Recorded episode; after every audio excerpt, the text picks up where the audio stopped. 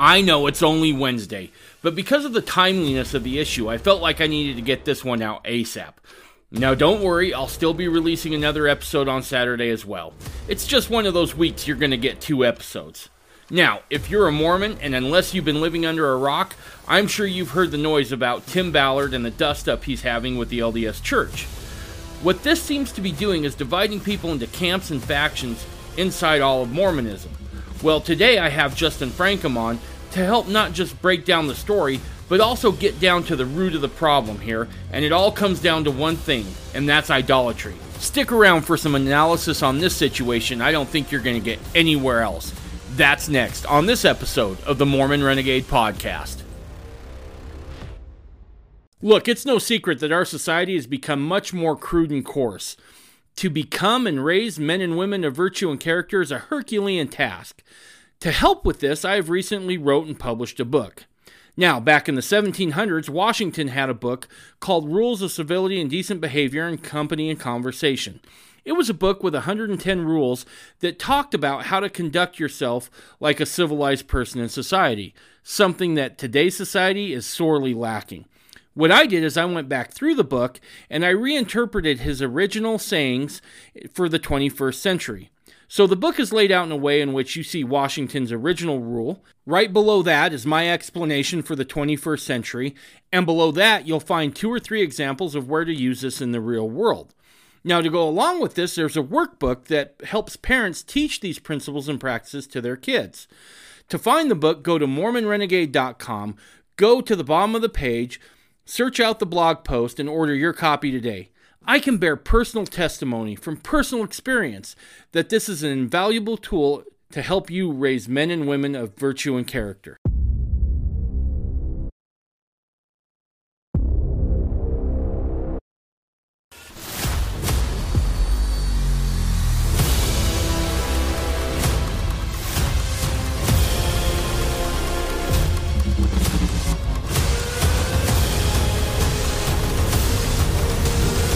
You're listening to the Mormon Renegade Podcast.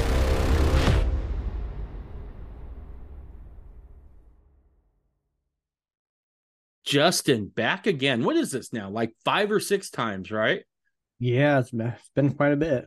You're well, I think we could just always have such good conversations that we can't help. And have you noticed that with the exception, well, I can't even say with the exception of but we seem to jump on like the really timely topics. I was thinking about that too, right? Mhm. Because it was, you know, um, defending Joseph Smith, and then it was we rolled like literally our next one was that big shooting in Uvalde, Oh yeah. and then we did that one on Elder Haney, Hmm. and and now we're we're on to this one right? So we we i i think we've discovered a pattern. I don't think we set out for it to be that way but somehow it's just always the current stuff that you and i seem to talk about. Yeah, I guess uh, I like to keep my ear down on what's kind of going on in the world, I guess, and uh, and I I like to think about it a lot. right right. Dude so yeah this is going to be on current events again folks. Um and i wouldn't feel like i wasn't doing a service here or or or honest if i didn't approach what's going on with tim ballard the lds church glenn beck a little bit and everything that's involved there. Now we're not going to go into in depth on ballard much tonight. Um i will say this and, and i don't take any glee in this. I don't take any joy in this because I, I was just telling justin before we started recording that i'm i'm kind of bummed because i thought ballard was the, one of the good ones. I really did. I thought well that's an honest dealer. But there seems to be some fire here as well as smoke. And we'll we'll dive more into that in another episode. But there's something bigger at play here. And Justin and I wanted to talk about that because I feel like there's there's bigger things at work here than just Tim Ballard and maybe a pissing match with the LDS Church.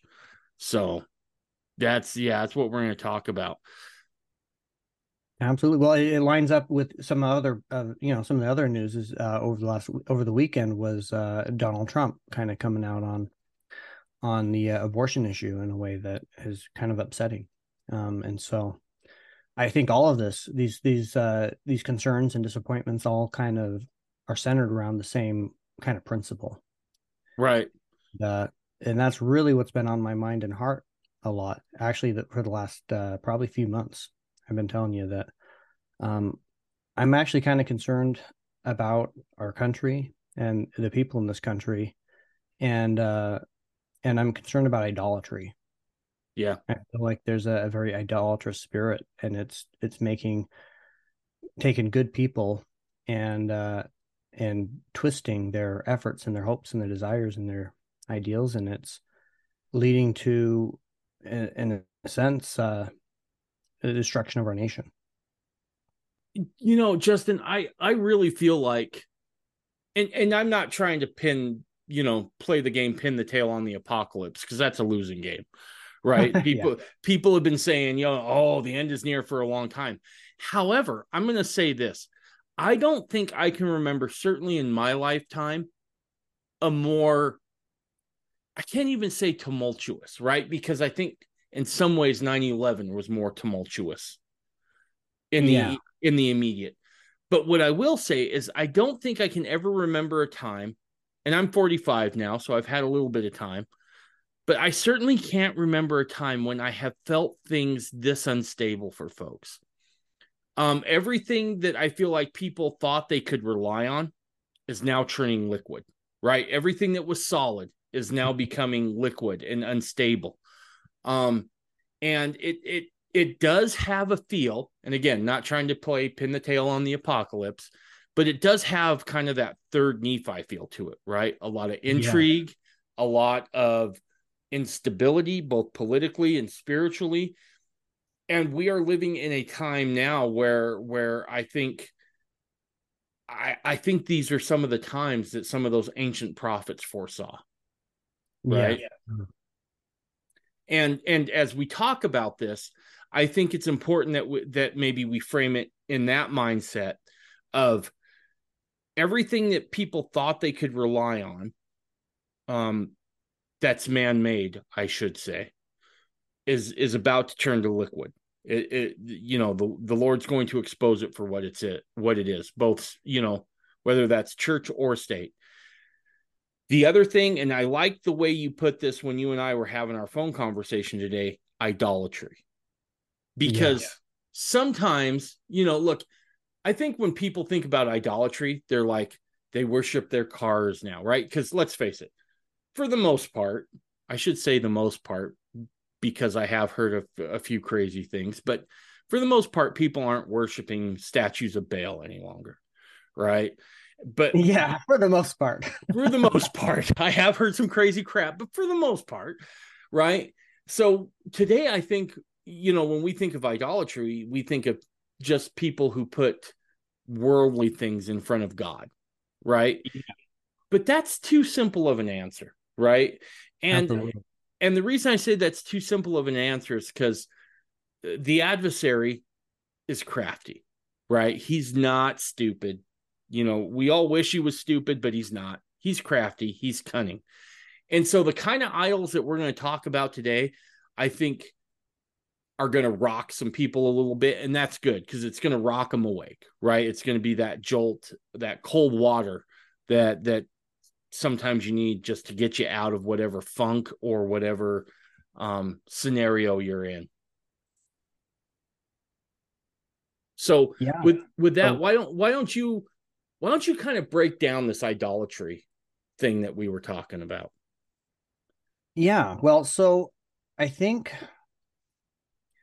when we when we like uh, like you said, you know, when I was raised in the church, you think idolatry, you think of people you know putting worldly things first. Um, justin hold on. Before we go there should we break down for anyone who hasn't heard about the whole ballard and church thing yeah i think that'd be good i'd like to clarify you know my position yeah. on that too so this so it's not misunderstood I, I, wouldn't want people putting words in my mouth on perfect on yeah either. so let's let's talk about the idol about what actually is happening right now that's causing this and then from there let's roll into the idolatry stuff Okay, sounds good.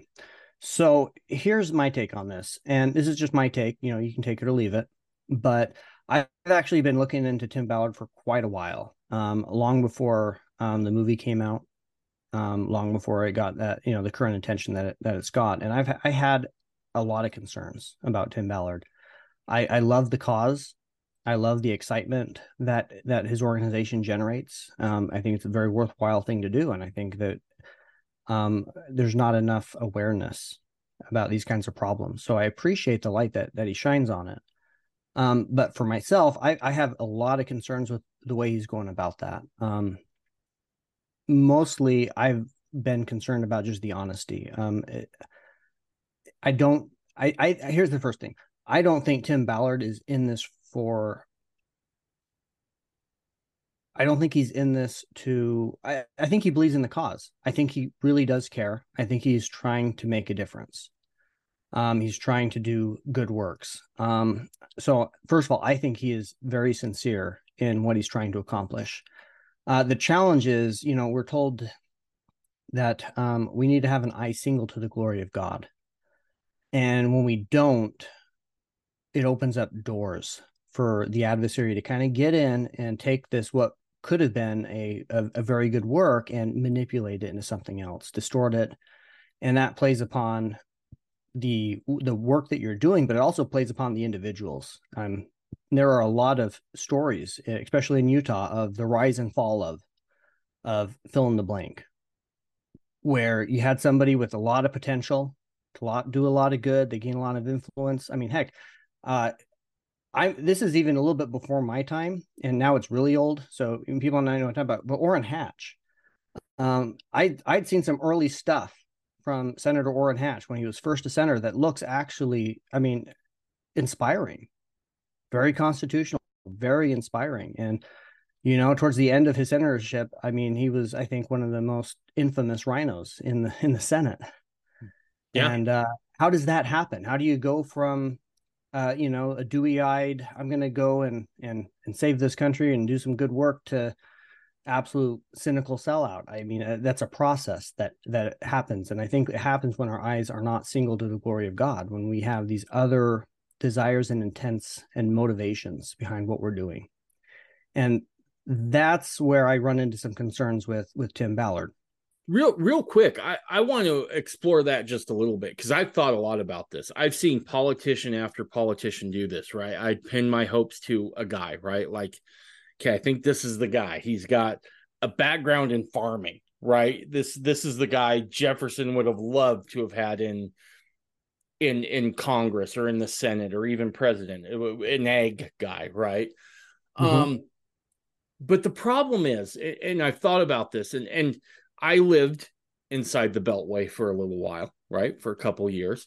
So you can't live back there, especially in that inside the Beltway, without running into guys who do lobbying and that sort of thing. Yeah. And I asked a guy who I felt like was an honest dealer once, and I won't name names.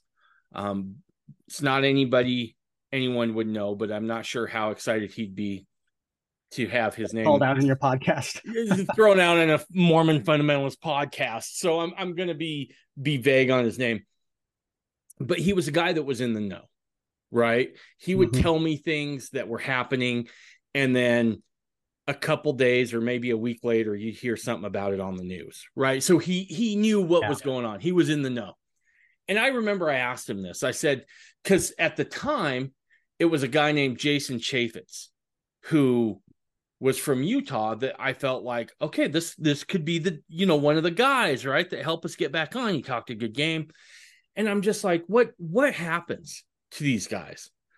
And he says, what happens is, I was like, let me guess, they just get bought off by special interest. He's like, not up front, not up front. He says, what happens is, is you go in wanting to make a difference, right? And so you mm-hmm. go in and you do these things, but then you start to compromise a little bit because you say, okay, if I vote no on this, then it doesn't look like I'm doing anything. Then I get voted out, and then I can't guarantee who's going to replace me. Right. So maybe if I compromise a little bit here, right. And I'm not talking about like political compromise in terms of, you know, healthy debate. No, like like you were saying, optics sometimes. Sometimes right. there's a bad bill and it's not going to pass, maybe and but you know your constituents might not understand and you know you're going to get railed by the press if you look like you're opposing this i mean that yeah let's right. be honest this kind of thing happens right. we, we all see this right but what happens is is that somehow their their pride starts to play into that right?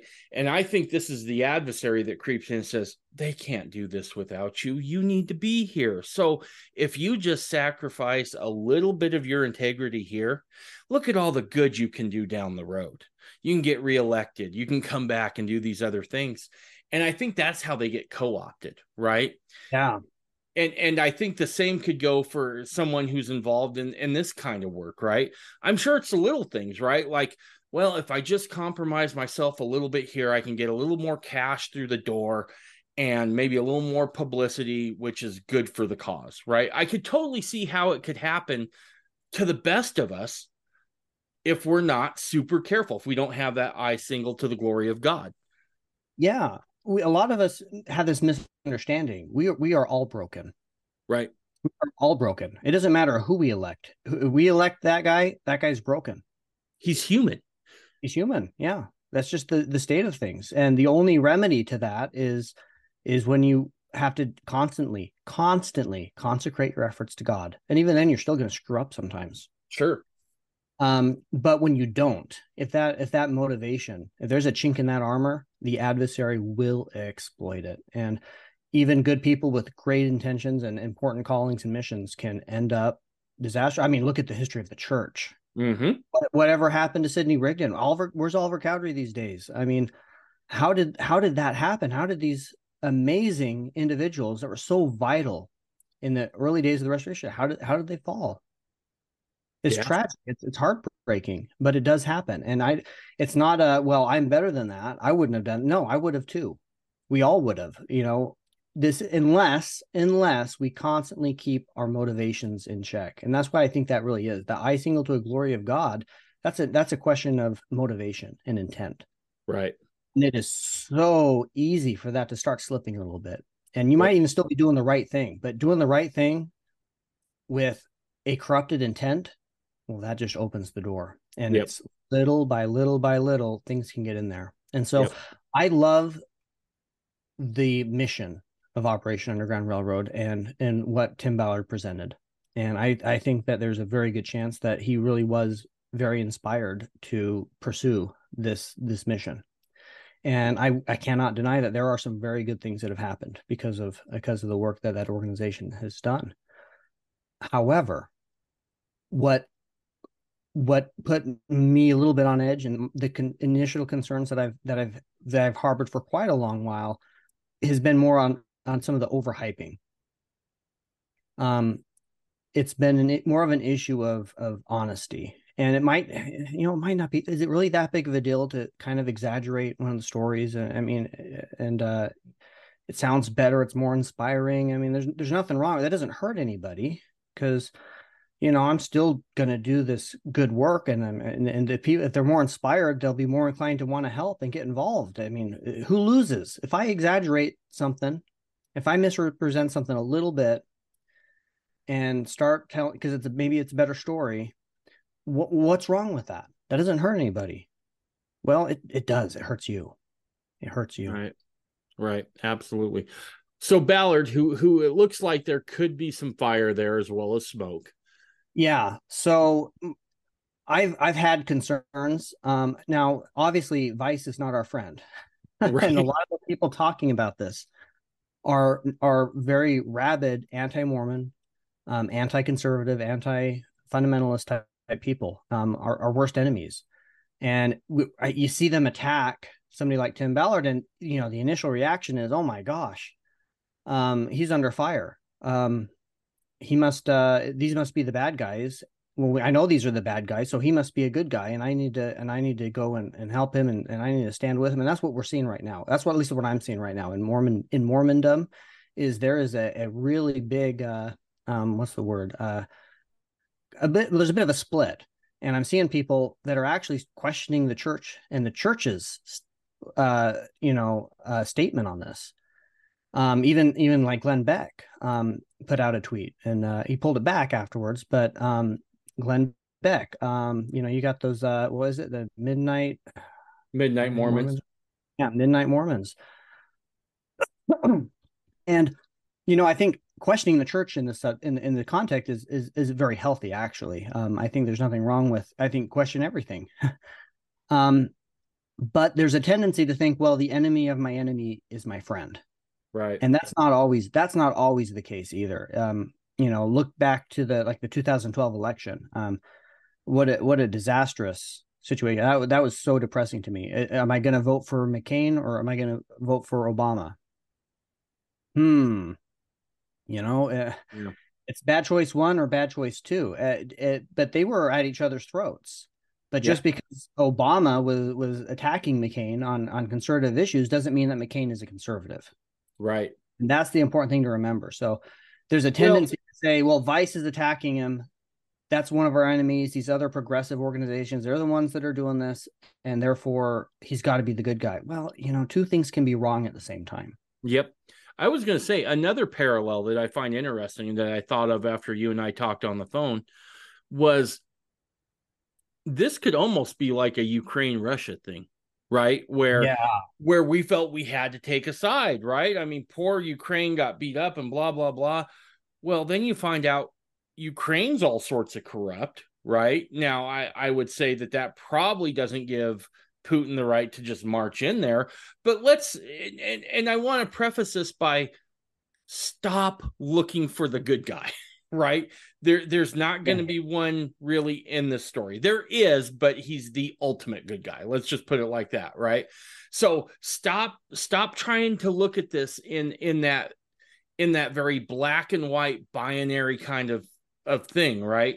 Yeah. This this takes some critical thought, but the stakes are super high, and that's why we felt like we had to jump on here. Yeah. So just to be clear, um, so Vice has put out an, an article with some with some pretty serious allegations, and in that article was a statement by the church, and that's got a lot of people really kind of confused. Um, but it's I- don't think it's really it, it not it's not necessarily that complicated. Um, if there's some legitimacy between these, and here's the thing: I actually think that we have we've just seen the tip of the iceberg right now. We don't actually have any idea what the real where this is going um and and the stuff that's going to come out with with Tim Ballard. But I think the church does know and I think Vice knows. I think they've been preparing this for a long time and they are so that they were publishing an article. They're a news organization right? And they're publishing an article which has some implications again uh, toward aimed at the church. And it's standard practice among journalists. Actually i think it's a legal requirement among journalists is to offer the people involved in the story an opportunity to comment. I mean and we know that the media is not really you know unbiased anymore but it kind of it's to the idea is to preserve a certain amount of unbiased unbiased in journalism. Is here here's we're reporting on this story but here's the parties involved and if they have an opinion on it they need to be able to be heard as well. So vice reached out to the church and said hey do you have any do you want to comment? We're going to be publishing this information. Do you want do you want to include a do you want us to have a comment that's why i didn't go out through the church newsroom because they're not breaking the story Mm-mm. um, Vice is breaking the story, and the church, for whatever reason, said actually, I mean, because normally it's it's yeah, no comment, no, you know, when you see these kinds of things, uh, generally speaking, you know, they ought they you know that you'll see a little thing at the bottom, you know, we reached out to so and so and no comment. Okay, this time though, the church said, yeah, we have something to say about this. They they wanted to get in front of this, and in reality, I, I would say that they're trying to retcon this. And that's a pretty extreme take on the church. I mean, the church is usually, Explain retcon what that is for people who don't know. oh yeah, yeah, basically kind of rewrite the history, try to um, uh, rewrite the public narrative on what happened um, in a in a in a historical type of a context to to paint a different narrative. Um, and uh, I mean, we see a lot of that. You know, we also call it gaslighting and stuff like that. But um, um, I, and the, the retcon here is the nature of the church's relationship with Tim Ballard because it is it is a, very legitimate, real, serious relationship that they've had for a Mhm. for a long time, and um, and there's even financial connections to that. I mean, we've got some of the people defending Tim Ballard are coming out saying, "Hey, yeah, um, you know, it was Elder Ballard that actually uh, pointed me in Tim's direction, suggested I ought to go help, you know, help help out in his cause. And so certainly this can't be true, um, because it was an inspired decision to, to, to go there, and that's that's the kind of thing. And the, the, thing is, the church does not apologize. We know that. Right. Church doesn't apologize.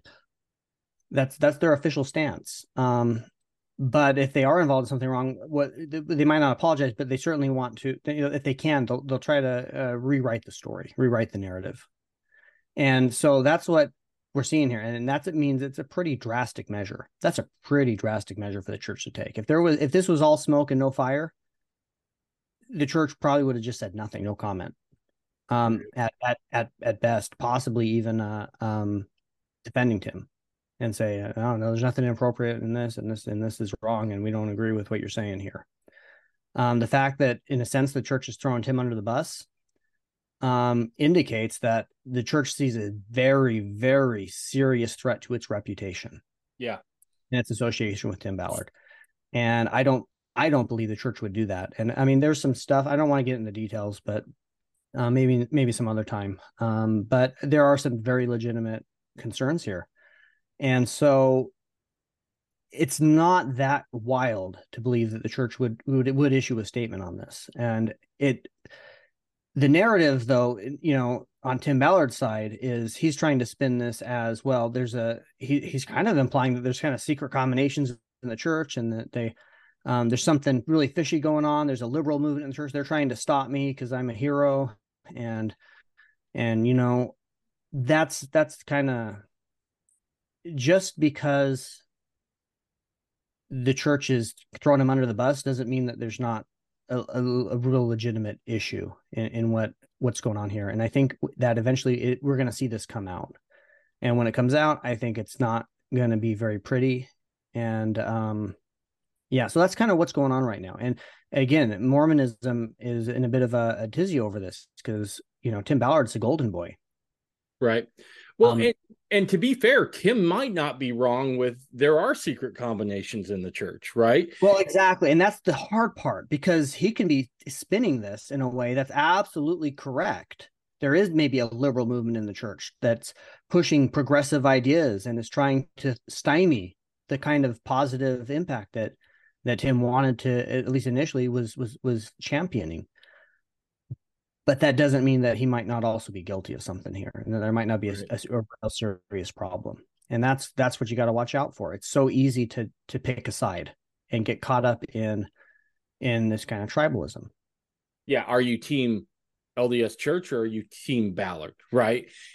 Our our our thrust here will be don't be any of those teams because you're going to be sorely disappointed.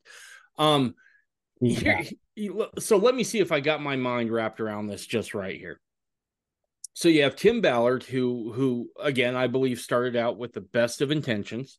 I think that his his organization or or his the organization he used to head, OUR, has done some great work. Um, there was a relationship between him and M. Russell Ballard. Um, mm-hmm. they were close. In fact, M. Russell Ballard went out of his way to be the person to set apart Tim's son before he went on a mission. So yeah. the, the, there is a gave, close... gave a blessing, healing blessing to his daughter when she was in the hospital. I mean, yeah, they were they were tight. This wasn't tight. just a passing meeting. Maybe this this was something that had some personal implications. And that's the retconning that I was talking about, right? And the funny thing is, even Tim Ballard, uh, you know, he's coming out too saying, "No, we had no relationship. We had no relationship." The church is saying, "Well, they seem to both agree on that," and that's the one thing that is kind of verifiably false. One of the one things right. that's just verifiably false in the story, right? And and so, Vice publishes this article, and and again, I I would agree with you that there's probably more to come. The church sees danger, and the church just throws Ballard under the bus, right? And so yeah. you essentially have these two two things that may not be on the up and up, but the problem is, at least from my perspective, is that you've now thrown a whole segment of the church in complete and utter disarray. Right? Who who do they go with?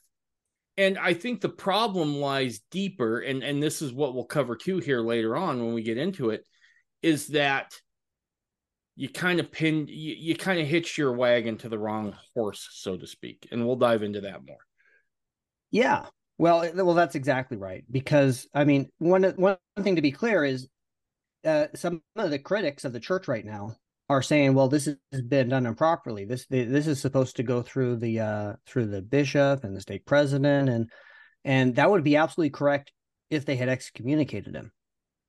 But that's not what's going on here. This is a um, a a retconning, and you know, Doctrine and Covenants doesn't tell us the correct procedure to retcon for the church to retcon a relationship with somebody who turns out to be in a troublesome situation.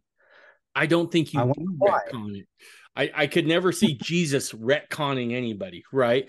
I think yeah. I think the appropriate thing, you know, if if you really think there's fire there, to say, you know what, yeah, we've been had, and let's be fair, it's not the first time the that's, LDS. But that, you're right, but you know that's officially not the church policy. They've come out. They do not. The church does not apologize, even if it is wrong and makes mistakes. So that's not an option. That's off the right. table. Right. And this isn't the first time that the LDS church maybe got taken for a ride by one of its members. I can think back to uh, certainly it was before my time as a Mormon, but I've done my history. Paul H. Dunn, right? Mm-hmm. The guy who said yeah. he was in a war. He also said he played for, I think, the Cincinnati Reds or Atlanta Braves, one of those teams. Had great stories. Come to find out through some digging, not not what he said he was right? And the church just yeah. quietly said, you know, he's now on emeritus status, sort of a thing, if I'm not mistaken. Yeah. And so it's it's not the first time that we've seen this exercise done. Maybe the first time in our adult lives, but this is kind of standard operating procedure. Absolutely. And you got to ask yourself, well, what's the harm in lying for the Lord? Well, again, we, we talked about we talked about it, right? There's the there's the individual. Breaking that integrity affects the individual and it opens them up to other things. It it creates weaknesses. The second the second real issue here though is that I mean there there is a problem in, in lying for the Lord in this kind of a context because Tim Ballard Operation Underground Railroad is not the only charity out there that's trying to combat human trafficking. Right. But how how many can you think of off the top of your head? How many other uh, child trafficking anti-child trafficking charities are you familiar with? I can think of four. Now I'd be hard pressed to name all four, but I remember I just kind of looked at looked sure, and you know what, and some of them might also be Tim Ballard's too, right? Because he didn't just have, it wasn't just Operation Underground Railroad. You know, he had the um, slave stealers. He had um, well, actually, that's not that. I don't think that one's a charity. I believe that's a for profit. Um, um, what was that other one he did with Glenn Beck? The Nazarene Fund. Yeah, Nazarene Fund. Um, but there's other people out there as well that are that are fighting this, and we don't even know who they are. Right. They're just quiet, unassuming. Nobody knows, but they're but they they're against this. They're opposed to this as well, and they're they're combating it in their own way. But when you start misrepresenting things to get attention, um, you're taking you're you're potentially taking from somebody else. You know, in in the free market of of charities trying to fight something like this, if you're misrepresenting your organization and, and what you've accomplished and how you've accomplished it, how effective you are, you know, I mean, that's kind of about that. I mean, that's kind of like a, you know, a phone company, you know, misrepresenting their phone and saying, Hey, buy our phone. It does all this and this, and you buy it. And then maybe it doesn't. Well, maybe you would have bought a different phone if you'd have known that. Right. Right. And in, in a charity sense, maybe all the money that Operation Underground Railroad's making, if people were actually look into it, maybe there's actually better places to put that money that might be more effective at accomplishing the solution. And in a free market, that's that's kind of how it's supposed to work. Um, unfortunately, though, in a free market, also in a democracy, as we see, uh, it's very easy to, uh, you know, the the best uh, marketer usually wins. Right. the the the slickest salesman, salesman usually ends up with the with the biggest cut, regardless of the quality of, of of a product or an item or a service and so there are victims as well. There really are victims when you're it's not just uh, on tim ballard by misrepresenting things. There's there's there are there are other potential ramifications that can be very damaging. And and you know and a third ramification is what i would call blackpilling. Because um and this is the big one like you know you mentioned with with um with dunn. When uh, when you're lying for the Lord and you're building all of this faith on on on stories that aren't true, and then those stories come out to not be true, that can be shattering to faith. Yeah. In fact, this is this is this is what precipitated my exit from the church. It was a black pilling. It was bad. It was not it was not ideal. Um and it was um it was these kind of realizing that oh you know some of these things maybe they were well intended at the time but some of these falsehoods some of these misrepresentations start coming out i mean the most heart i think i mentioned before and one of the most heartbreaking things to me was um was the uh um bruce r McConkie and uh I, I, I loved him. I idol. Oh, you know, here we go. Right. I kind of idolized him. Um, I mean, oh, not Bruce Armour. Down. Dallin H. Oaks. Yeah, Dallin H. Oaks. The one who was a Supreme Court justice for Utah. I think so. Shoot, I'm I'm suddenly confused. It's been a long day. no, no, it's good. I Um, think you're talking about Oaks. He's the one that's kind of Mormon. Doc, no, no. Who did Mormon Doctrine? Bruce R. McConkie. Bruce R. McConkie. Yeah, it is. Mc- okay, it was McConkie. Yeah, it was Bruce R. McConkie. Mormon Doctrine. I love that book. I absolutely loved it, and that was very impactful to me in in the early days of my of my faith. And um and I had I'd heard of Adam God doctrine, which is now one of the beau- most beautiful doctrines and and and glorious tenets of my faith. But I had heard him talk about this in a in a in a letter, or no, is it is it a talk at BYU? and and he you know he, he said it was not true that Brigham Young never taught it. These people are just taking these things out of context, and I just assumed that was true, and I I believed that. And um, when I actually started reading the Journal of Discourses, um, and I say, wow, it was beautiful. I loved it. The, the doctrine was was beautiful to think that God Himself would condescend to this earth in order to bring about His eternal His His eternal family. That's just I, I love that idea, and it it speaks truth to my soul. But then it was like, oh, I was lied to. I was lied to about this. Mm. And the tendency at the time was, well, maybe it's all lies. Right.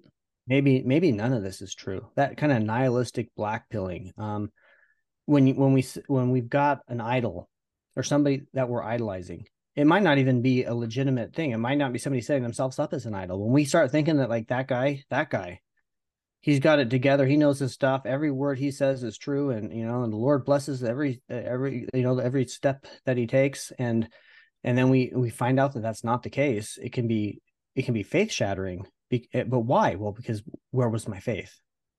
Right. Right. Wasn't in in in Jesus Christ. It Yeah. wasn't in God the the eternal Father. I mean, and and let me say this. I think I think you can still have a testimony of Jesus Christ and God the eternal Father, but yet put too much stock or too much faith into a man. Yeah. And I think that's really what we're seeing here is, is kind of a, a battle of two idols, to be honest. Um, on the one hand, a lot of people have made an idol out of Tim Ballard. Um, on the other hand, a lot of people have also made an idol out of the church. That might seem like a weird idea. Um, how, how do you make an idol out of the church of Jesus Christ? Well, um, the same way you make an idol out of anything. You don't see it for what it is, and you put your faith where you have not been asked to place it. Well, and and let's be clear, right? There's there's historical precedent from Jesus' time where he's talking about this, and it was very similar. It was the Ju- temple in Jerusalem, right? It was Solomon's temple where he says, "This building's going to come down," and people went into an uproar, into a tizzy. How can you say that this temple will come down? And, Yeah. and he's basically calling out that idol amongst let's face it god's people at the time right this wouldn't be the first time that god's people have decided to put their faith into something other than just the lord You know, and that's really fascinating that you bring that up because, you know, in Christ's time, you actually there were two factions within the within the Jewish church. so to speak, at that time. You have the Pharisees and the Sadducees. They did not get along. This was these this was oil and water. And there's some actually some pretty fascinating parallels because when you look at you look at the Sadducees, they they denied the resurrection. Mm-hmm. They they were very equivalent of the kind of liberal elements within the church that want to just kind of say, hey, you know, we just we can just kind of this is a buffet and we just take what we like and what we want off this table and we can just reject the stuff that we don't like. We it was cultural, say, right? It yeah, was all cultural. cultural. Yeah. And some of the stuff was culturally not popular. And I think we see that today. We see that with all kinds of issues, especially the LGBTQ issues, um, where there's a lot of modern um, Mormons that are that, that they they want that. They want to be able to they want that to be an option. And uh you know sure they're still members of the church and they they don't have any intention of necessarily leaving but they've got an agenda with that and they're pushing for hey you know let's let's uh let's just throw out the commandments we don't like. Right. Because um, i think this is more inclusive. That's very much like what the sadducees were doing now the pharisees though it's not like when christ was there he, did, he didn't go to the he didn't say you know um, he didn't really call out the Sadducees nearly as much as he did the Pharisees. Who are the Pharisees? They would have been like the conservatives, right? They're the ones pres- preserving. I say preserving because there was a lot of things they added to the law, right? Yeah, yeah. But but they were the ones kind of trying to keep everybody on that yeah they were pretty much the conservatives right it, for us it was mom eh, for us it's mom app you know america and baseball right for yeah. them their rallying cry would have been moses the torah and commandments and, and that's what they were right? they were big on salvation through the commandments and, and right. making everybody we got to get everybody to obey right in fact it's so important we get people to obey that let's invent extra commandments to keep them from or even getting close to to, to violating the real commandments. Right. Um. They they're very very extreme, and unfortunately, it, you know, cult like thing, and that's ironically, interestingly, or, or interestingly enough, those are the people that Christ called out the hardest because actually the interesting thing was those those were the ones who had the biggest issue with Christ. I think the Sadducees, to a certain degree, it's like you know we're just kind of cultural Jews, and you know we we've got our stuff, but um, the Pharisees um, were the ones that were really, really threatened right. by the truth. Yep. Um, because they they they're the ones who, I guess, maybe saw themselves as as, as saviors. They're the saviors of the people. Yeah, they saw uh, themselves as preserving the right way, and they were gonna they were gonna intercede for everybody and and be that that guard to protect everybody and and, and christ was threatening their monopoly on that. And uh and that I, I think we see uh, i can see at least a lot of parallels today in politics even but especially w- within the church. And i don't and i'm not just talking about the mormon lds church either. I mean i'm talking you know fundamentalism and everything. It's all uh, maybe there's just nothing new under the sun. I don't know. No no i i think you're right I think you're right. And anytime you set your well, let's not forget, Joseph Smith had said one of the reasons Israel's minds were darkened is because they refused to go up and meet the Lord. They said, you know what, Moses, you just go do it. Right. And sometimes it's awfully easy to abrogate our responsibilities to someone more qualified, right? Someone mm-hmm. to go up and do it. And the problem with that is is that soon you start making idols of those people. Just like i believe and and i love moses right? I i can identify oh, yeah. i can identify with his story about you know leaving behind what you were taking some lumps and then the lord working with you and making you into something different. I find that story inspiring. There are certain parallels that i have. I'd never compare myself to moses but I could certainly identify with some of those themes. But you could argue with as many times as the Pharisees talked about Moses and the law of Moses, they had idol they they turned Moses into an idol. They turned the law into an idol.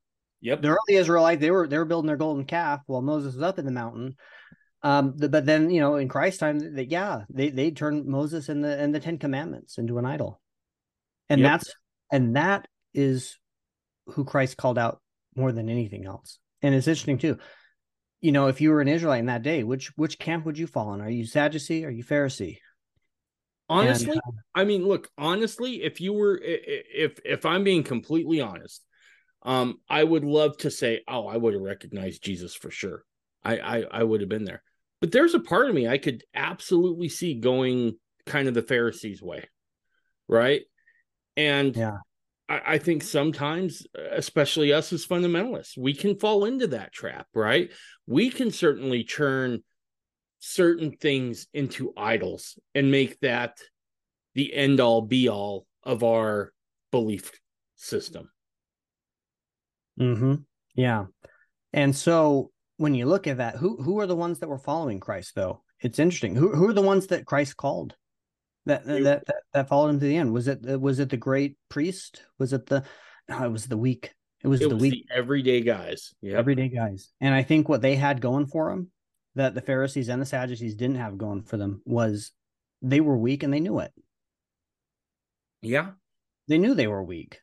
I'm just I'm just some broken fisherman. I don't have wealth. I don't have status.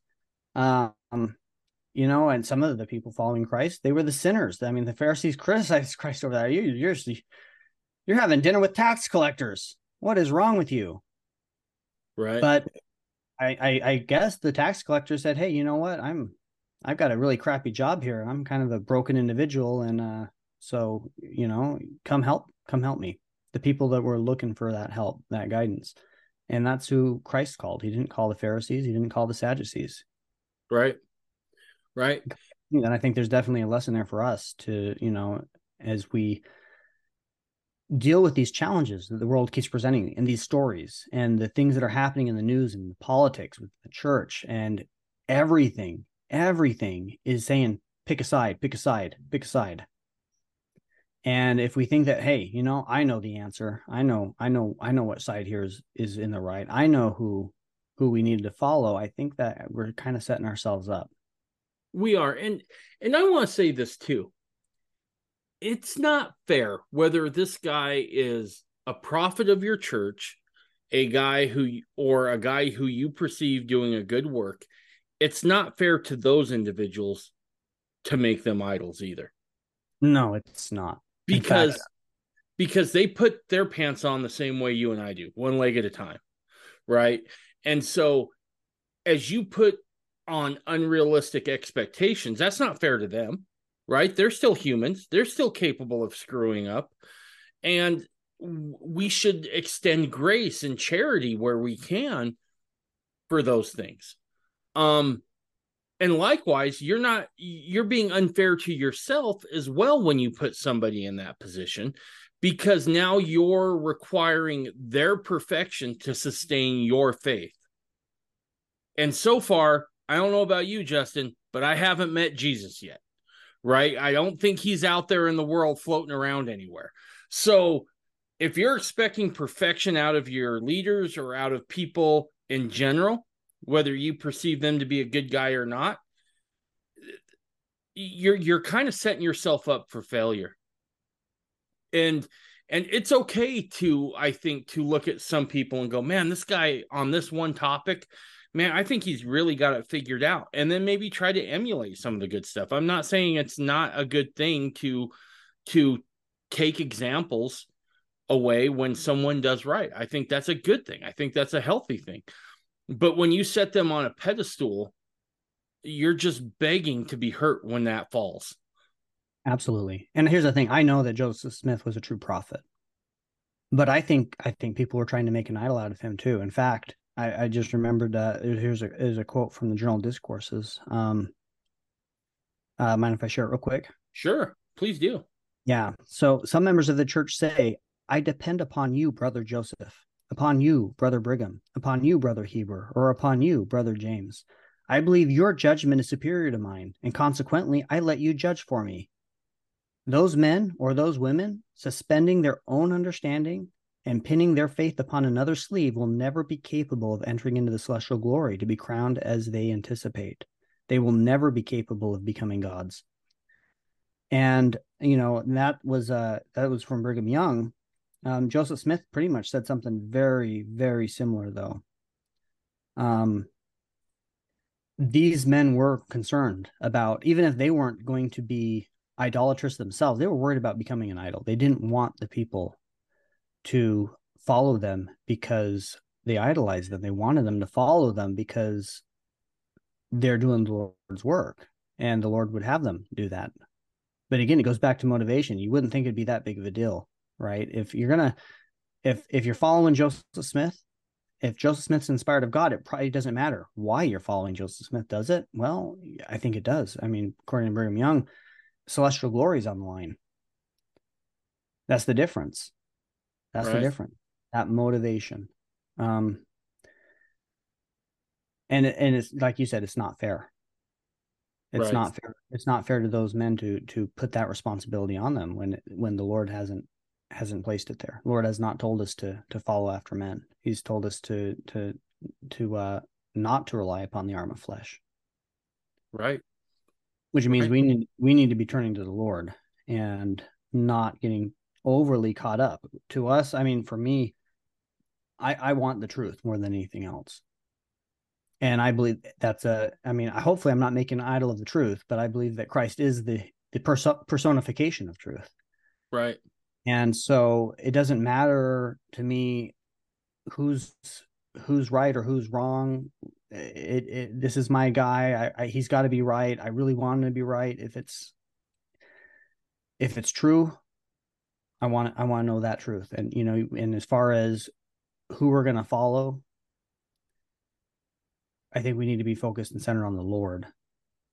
And uh because otherwise we are going to be disappointed. Because like I said earlier, we are all broken. The plan of salvation as presented was we're going to come down here and we're going to fail and screw up and stumble and face plant and again and again and again and again. That was that was the plan. We we came down here to fail, so to speak. And that's why a savior was provided. That was that was going to be able to pull us back out afterwards. But that's that's how we grow is we we learn, we make mistakes. Yep. And uh we don't want to make an idol out of anybody. Right. So right. You you know, and and that was I'll be honest with you, that was a concern for me when I first fired up this microphone, right? Yeah. I know how flawed I am. My very first episode that I called the primer, I went out of my way to say, I'm not your priest. I'm not your bishop. I'm not your stake president, your pope, your prophet, any of those things. You take what I have to say with a grain of salt. Do your own research. If you agree, great. If I got it wrong, let me know and I will lead with that but don't set me up for that because you're going to be disappointed. I am kind of a meathead. I love me some football. I love to lift weights and I love a good steak. So if you're looking to me for the end all be all of your um, spiritual nourishment, go to church. Best thing you could do is go to church because you pin it to me, you're going to be disappointed. Well, yeah, uh, go to church so you can get it from the Lord. Mm-hmm. Right. Yeah. No, that's an important connotation too, right? Is because I mean that is kind of the topic is like who's right. here's this battle and everybody's talking about it. Who's in the right? Was the church wrong? Was was or was Tim Ballard wrong? And and who's the good guy here? Who's who's the savior? You know, I, I think it's a very interesting parallel in our modern society as a whole. I think it's fascinating how prominent superhero movies have become. Mm-hmm. Now, sure, I, they're, they're fun movies, and I've always enjoyed superhero comics and stuff like that. It's it's fun stuff, but I think that there's a a, a fascination, a modern fascination, with the idea of of the superhero, of the Superman, um, because uh, people have lost as a as a as a country. I I fear that we have rejected Christ. We I don't believe we're necessarily a Christian country anymore, but something's got to fill that void. Right and the at least from a from a mythological perspective for a lot of americans what's replaced that what's filled that void from a mythological sense is uh superhero movies right Yeah, no, I I agree. I Special think... endowed men and women that have beyond human powers that right. rise up and not make mistakes and will protect us and save us from the destructions and the and the things that are out there that would get us. Right. And there there's only one individual you should be putting that kind of faith into and that's Jesus Christ. Period, right? And then the next thing I would say is is you you have to get comfortable being able to go to him and get your answers. Don't rely on anybody else to give you the answer. Don't rely on me. Don't rely on Justin. Don't rely on M. Russell Ballard. Don't rely on Tim Ballard. Go get it yourself. The Lord will talk to you if if you're honestly seeking. So let, let me ask you this, Justin. How is it then that, that we can prevent ourselves? Because I don't think anyone ever sets out and says, Oh, you know what? M. Russell Ballard or or Tim Ballard, those guys have it all figured out. I can just rely on them. I don't think anyone starts there.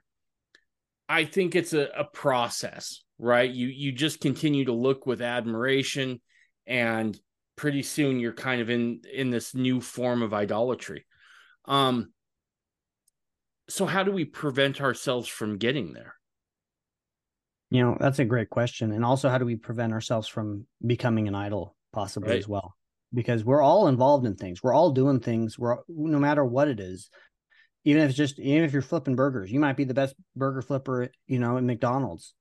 And uh and you could suddenly become somebody that other people start looking up to. And so we're at whatever our calling, whatever our station in life, wherever we're at right now, we should we we need to not only be wary of falling into idolatry, we also I think we need to make sure that we want to make sure that we don't become idols ourselves. Yeah. And and it's not just it's not just podcasters and, and people in media that need to watch out for that. Um and I, I think I know my, my thoughts are I think the solution to that is is a regular careful analysis of of our motivations. Mm-hmm. And I see this. There's two ways this can happen. Uh, one of the one of the best and ritualistic ways is is when we're taken to the sacrament. Is the perfect opportunity to really stop and think about what you're doing in your life, and more than asking what you're doing, because you will always have something to repent of. Always. That comes. There's always going to be something you think, oh, okay, yeah, I want to repent of that. I want to repent of that. I want to repent of that. And that's that. I'm not. I'm not knocking that. That's a. That's a good practice. But you can dig a little bit deeper possibly and say what did i do good? What did i do right? And what is my motivation? What what is inspiring me to do? Am i doing the right thing for the right reasons or is there something else going on here? Um, i remember i was sitting in a in a singles ward uh, sacrament meeting and and a bunch of uh, younger guys in front uh, in the bench in front of me um, we're talking it's fast and testimony meeting and one of them goes up there and he reads a, a beautiful quote and says a cool testimony and he, you know it was really nice and he comes and sits back down and he turns to his friend who's sitting next to him and he's like i bet that'll get me a few dates. Yeah. And i'm just like wow. But then i started thinking oh my gosh you know? Seriously though you know you're single you're looking around you're in a singles ward there's girls here. Hey you know maybe I want to go bear my testimony. Or maybe I just kind of want to get seen. Right. And so it's not, we're all going to do wrong things. Mm-hmm. And identifying that and repenting of that's an important thing to do. The pride and the and the danger here, um, though I think creeps in in the the right things we do, the good things we do, and asking ourselves again, is is my eye single the glory of God? Do I want to get up there and bear my testimony because I feel it burning within me and I want to share that with everybody else? Or do I want to be seen? Do I want people to think that, hey, wow, that guy's got a good testimony? Right. It's the little things like that that I think can really get us in the subject of idolatry. And that's a very hard thing to watch. It's such a hard thing to watch. But um, but here's the thing we've all seen it in others right and that's that's also the dangerous part right like I, I don't care what ward you're in. I don't care what stake and what state. Doesn't matter.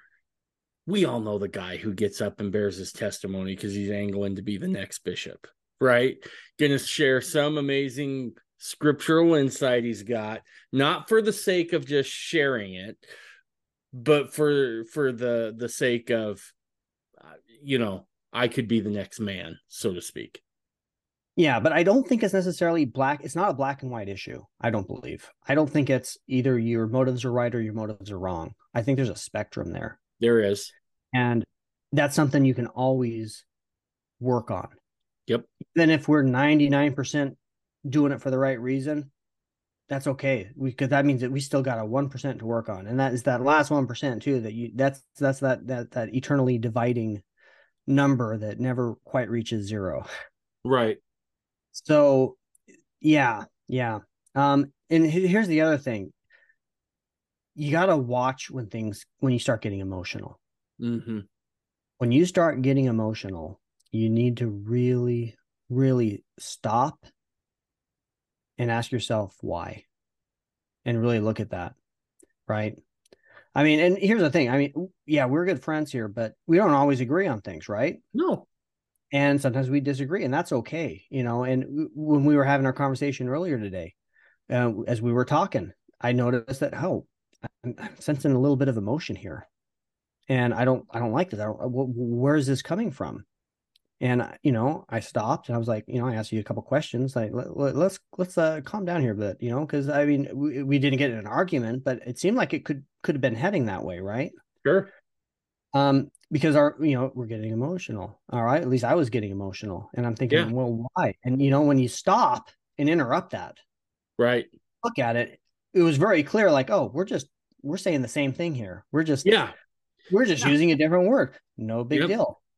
Um and so i mean that's a valuable thing in interpersonally but it's when you see stuff going on. It's when you see stuff going on and so I guess like in a sense with Tim Ballard, when when you're when you're listening to this, if you're and you're just like, oh my gosh, I'm so upset about this. How how dare this person say this? How dare somebody say that? We get caught up in this emotional moment. That's kind of the sign because uh, idolatry does not exist without that strong allegiance. Right. And as human beings, when our allegiances are threatened, you know, we want to bare our teeth. Right. Yep. And so you maybe it is a good reason to be baring your teeth. But if you're feeling that emotional, whoa, it's a good time to stop and double check. Is Absolutely. This really, is this really something I want to bare my teeth over? Because, you know, Tim Ballard can have done a lot of good work and um and he might have made some mistakes. That doesn't discount the good work he does. It doesn't make you a bad person if if if if if he if if we were swindled by him and it turns out he's not what he represented himself, we don't have to have a stake in that. In fact, the only stake we should have in that is well, what is the truth here? That's the only thing we could really care about. Can't get enough of the Mormon Renegade podcast? Well, good news. We're on Patreon, and there's three packages that you can choose from. The first one, the slightly rowdy package, allows you to hear the podcast without all those pesky commercials getting in the way. For those who want a slightly more in depth experience, there's the Stirring It Up package, where you can hear ad free audio, ad free video, and transcripts. Finally, for those who want to go full Renegade, that package is available too, where you can get everything in the previous two packages, plus an extra show where myself and Ben Winfield break down the news of the day from a very Mormon point of view. You will also get exclusive access to Renegade Chat, and on there you'll be able to talk to others about the show or whatever topics are on your mind. Go to Patreon today and get your exclusive content. This episode of the podcast is brought to you by DeseretFlag.com. I've said this before and I really mean it. Mormonism isn't just a religion, it's a culture. As such, it has its own vernacular and practices, but also its own symbols. And those symbols become even more important and prominent when you look back into our history. Perhaps one of the most recognizable symbols of Mormonism is the Deseret flag. This is the flag that I use as cover art in this podcast. This was also used for a good chunk of time during the pioneer era in Utah. Now, today we have people who want to replace the existing Utah flag with some other progressive monstrosity. Well, I think it's damn past time that we start pushing back here a little bit in Utah. Our friends at Defending Utah are here to help you with that. Now, if you go to DeseretFlag.com, you can now purchase your own Deseret State flag. It's time here that we start making ourselves known and join the resistance against those who seek to rewrite our state's history. Go to DeseretFlag.com or check out the link in this episode's page show notes and get yours today. And uh, and none of us have those answers right now. Not enough information has come out, and um, and so on either side, whether it's you're you know you're swinging on the on the church on this issue or Tim Ballard on the issue, we really ought to be in a kind of a neutral place and just be like, yeah. well, let's find out. Let's find out what it is, and you know, and if and if I made mistakes, if we've made something, okay, We'll we'll learn from that and we'll do better, and it's okay. I think uh, nothing bothers me more than this false idea in Christianity is even it's it's it's everywhere that you know as Christians or as Mormons we don't sin. Right. We don't want to be seen sinning. We don't want to be seen making mistakes. We want to always make the right decision. We want to always have the right opinion. And because we don't want that shame we're afraid of the shame of people seeing us as as weak and so we know within ourselves that hey i'm not a perfect person but we look around us and and even in the way we present ourselves to the world we tend to want to put up put a mask and present ourselves as uh, I, am not somebody who whoever screws up I, I'm, I'm never wrong and um it's it's missing the entire point of Christianity, missing the entire point. We should we should see all of us as brothers and sisters, fellow needers of a savior. Right. Right. I I would say this as well. So I, I want to touch on on all all three of these things. First off, on, on the emotional thing.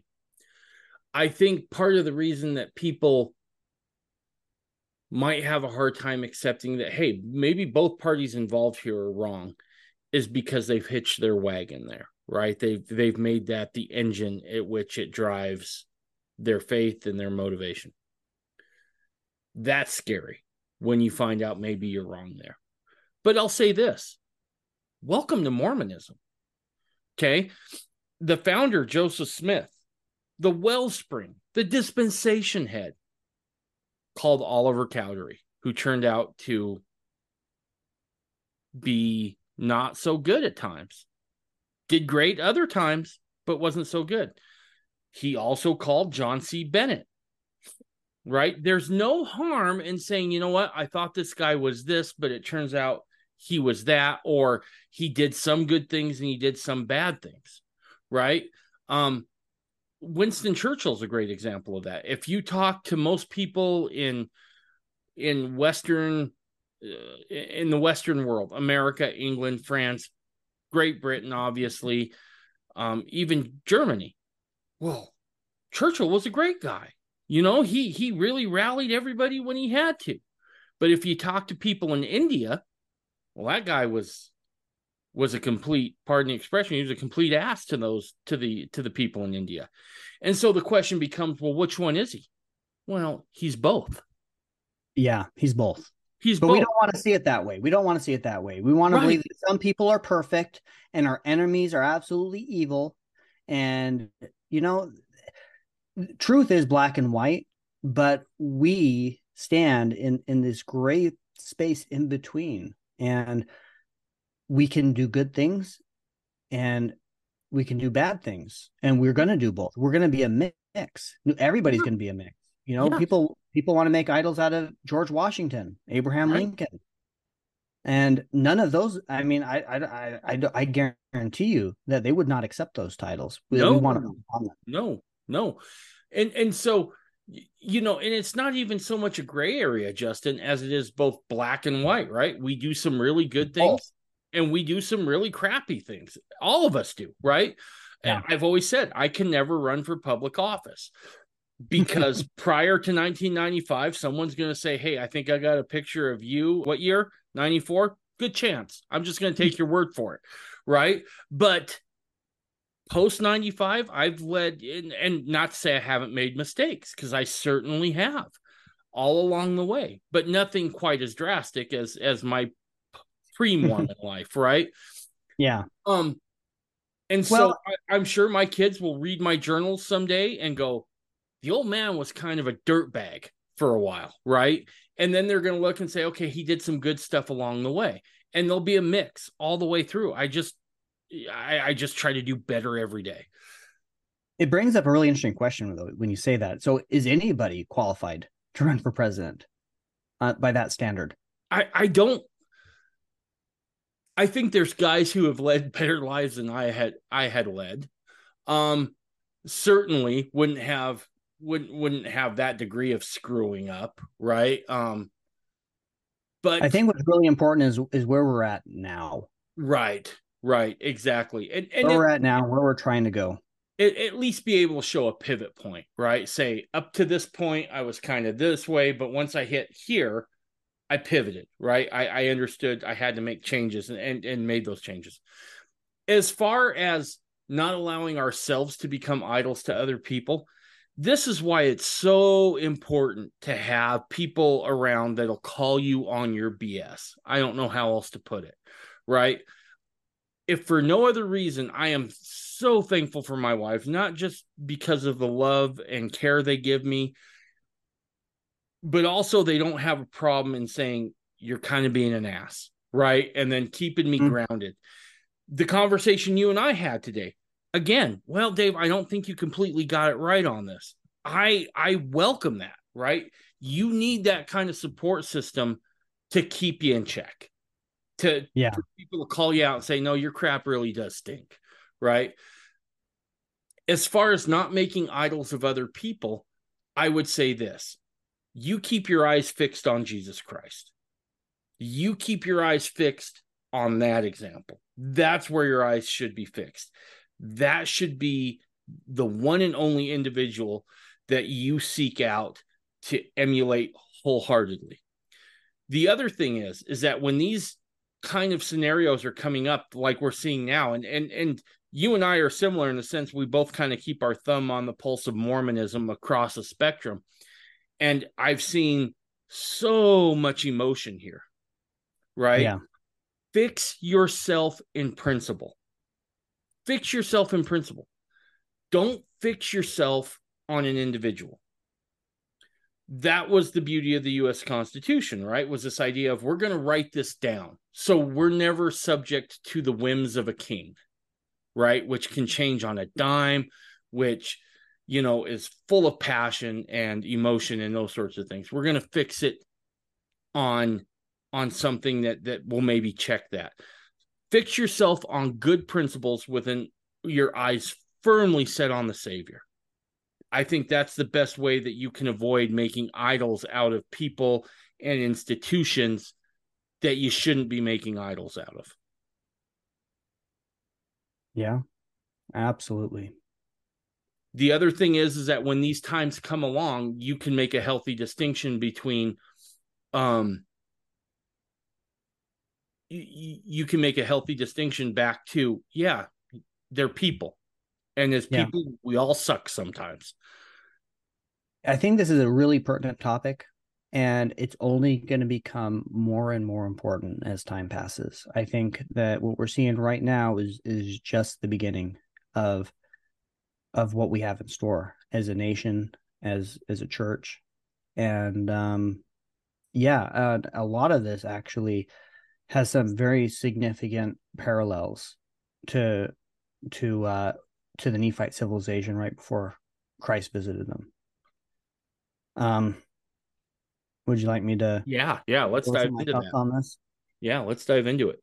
All right. So the fascinating thing is here, right before this happened, right before this happened, the Nephites had had beat the Gadianton robbers. They buried their secret plans. They they cleaned up the Nephites, the Lamanites. You know, living together in harmony. Things were things were good, really really good.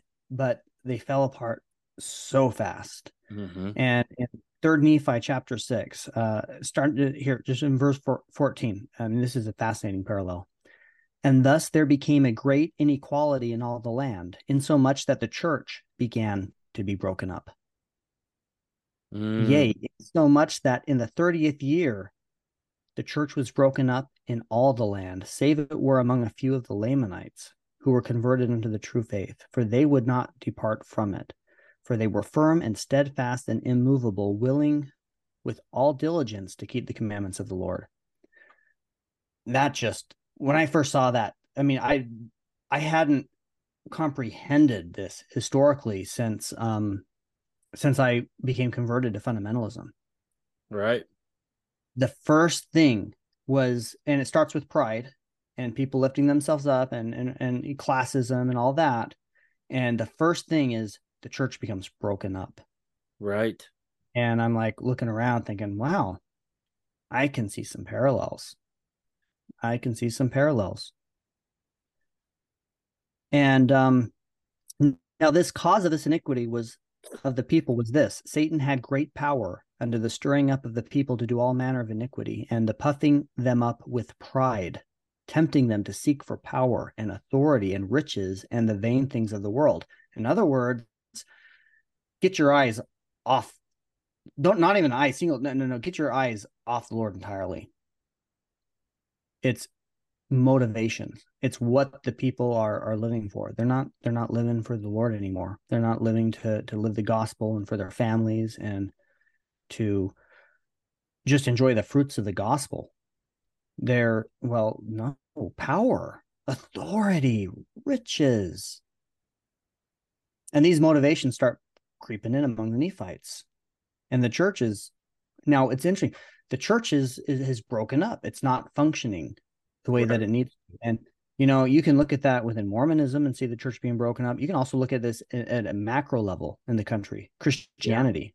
The church is broken up where we once had strong allies. Um at least maybe maybe if we weren't even maybe, maybe we weren't friendly but we still had strong political allies with with, with the rest of the christians in this nation. We might not see eye to eye on Joseph Smith in the Book of Mormon, but certainly we see eye to eye on on how we how we treat um, how we treat other people, how uh, what is morally acceptable, what things should be taught to our children, um, whether or not um, it's okay to to kill inconvenient babies. I mean, we we we shared a lot of common ground, and with this country now, the church being broken up within the country, that foundation's not there anymore. That moral foundation's not there anymore. So things became bad among the Nephites. And um, you've got Nephi there who's out testifying to the people that, hey, you know, this isn't right and we, we need to repent. I mean, we need to get back to the Lord. We need to fix the, fix our hearts and stuff, right? Um, Right. And now in verse 21, it says, now there were many of the people who were exceedingly angry because of those who testified of these things. And those who were angry, and we, we just talked about emotion and getting angry about stuff. Uh, why were they getting angry? Well, maybe idols were being smashed, right? Right. Um, but those who were angry were chiefly the chief judges, and they who had been high priests and lawyers. Yea, all those who were lawyers were angry with those who testified of these things. Now there was no lawyer nor judge nor high priest that had that could have power to condemn anyone to death, save their condemnation was signed by the governor of the land. Now there were many of those who testified of things pertaining to Christ, who testified boldly, who were taken and put to death secretly by the judges, that the knowledge of their death came not unto the governor of the land until after their death. I think what we're seeing here is we've got there's secret combinations going on, right? They're back. Yeah. These oh, people yeah. authority really are threatened by the message of Christianity. That's going to smash idols. That's going to and it's going to expose them, and they, they don't want to be exposed. Right. They like their position, and so they've got these really inconvenient um, prophets and people coming among them that are kind of shining light and uh, kind of ruining their game. And at this point in time, they're not. You know, this isn't uh, King Noah who's just going to you know take them and we're just going to publicly execute this dude. Um, no, they got they've got to do it quietly, kind of in secret, illegally. Right. but they feel a need to do it nonetheless. And um, I see parallels with this in our day and age too, especially with the, the weaponization of of our justice system in America right now and the politicization of it. And and there's some stuff that just really doesn't quite add up and it's becoming exposed. It's it's kind of coming into the open but there there's being the work's being done in secret un, undeniably. I've got a lot of questions um, about all kinds of really fishy things going on you know. Ray epps just recently was uh um like got charged uh you know with uh like a, a, like a misdemeanor right meanwhile you've got other people who and he was the one who was calling for violence and saying we're yeah. going to storm the capitol and at the front of the line doing that. Then you got some grandmother who who just was there and followed the crowd in, never hurt anybody, didn't touch anything, just wandered in, wandered out, and is like, you know, five years in prison. Right. You're an insurrectionist, but but this guy's not. It seems to me, I could be wrong, but it seems to me that there's maybe something kind of secret going on here. Just a little bit. Maybe something's a little, you know, on on the on the down low and uh shrouded in, in in the cover of darkness about what's really going on. So now th- that didn't really last uh, among the Nephites because what they were doing was wrong. They were violating their their government their governmental mandates and abusing that authority, and you know they couldn't keep it secret forever. And it and right. it came up to the it came up to the chief judge to their to their president. It's hey, you know we we caught some people doing some really shady things here. Um, what are you going to do about it? So on, on verse 26, it says, Now it came to pass that they were taken and brought up before the judge to be judged of the crime which they had done, according to the law which had been given by the people. Now it came to pass that those judges had many friends and kindreds, in the and the remainder, yea, even almost all the lawyers and the high priest did gather themselves together and unite with the kindreds of those judges who were to be tried according to the law. And they did enter into a covenant one with one with another, yea, even unto that into that covenant which was given by them of old, which covenant was given and administered by the devil to combine against all righteousness. Therefore they did combine against the people of the Lord and enter into a covenant to destroy them and to deliver those who were guilty of murder from the grasp of justice, which was about to be administered according to the law. And they set at defiance the law and the rights of their country, and they did covenant one with another to destroy the governor and to establish a king over the land, that the land should no more be at liberty, but should be subject unto kings. I think we are right here. Yep. Yep. America today. And um and I want to liken this a little bit, and, and we alluded to it earlier. Um Trump, right, where he comes out and says, Well, you know, I don't know really how I feel about abortion. How many people well, to be fair, he said he thinks a six week abortion ban is awful. Right. That's ooh ooh. I, that's not uh, that. In my opinion, that's not quite saying I don't know how I feel. That's kind of saying, hey, you know what? Under six weeks and old, you're not a human yet, and murder's okay. Right. Personally. Right, and that's and that's what I was going to say is people hitched their political wagons to him like he was the savior of the republic and I remember I got beat up over this. I continue to get beat up over this because I'm like, look, is he better than other options? Probably. But let's not for a minute pretend that he is the savior of the republic, right? Yeah. And and again, just another example of this.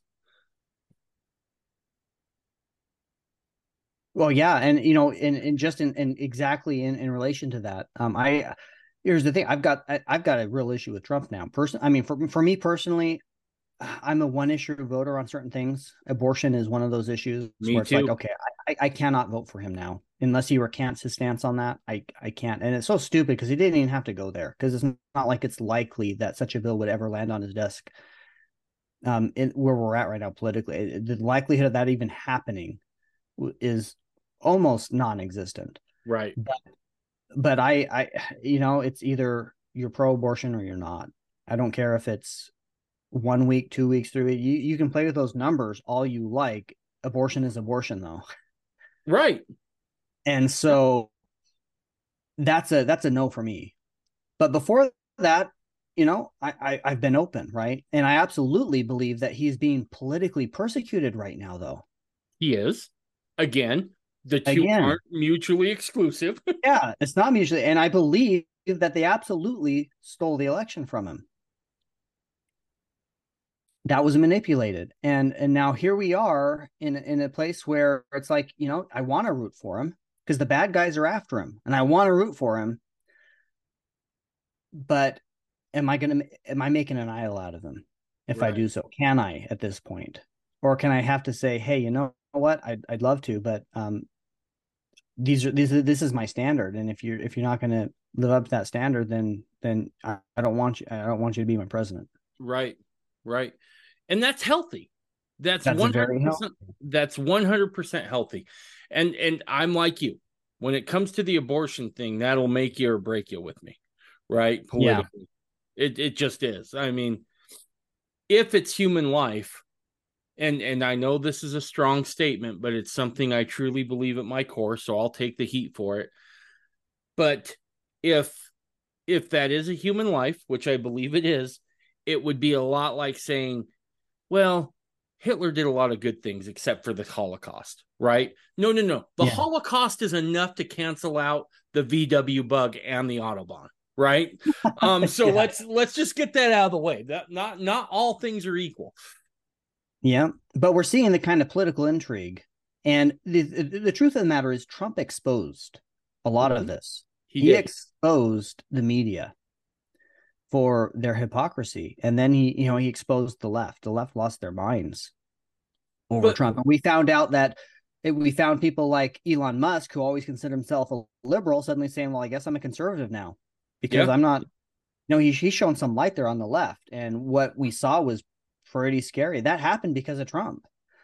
Yes, um but let's go back to what you were talking about about intent, right? yeah. I don't think Trump was ever about I'm going to save America. I think he was about I'm going to save America and I'm going to look so good doing it. Right? And I think that was kind of the his his arch there. Exactly. And now it, it puts us in a situation. If we have made an idol out of him, it puts us in the situation of saying, hey, um, is he going to shine a light on us? Right? Are we are we going to find out what us as conservatives really believe? Yeah. Are we are we going to stand for for our principles on this? And because here's the thing, I mean, Trump ran.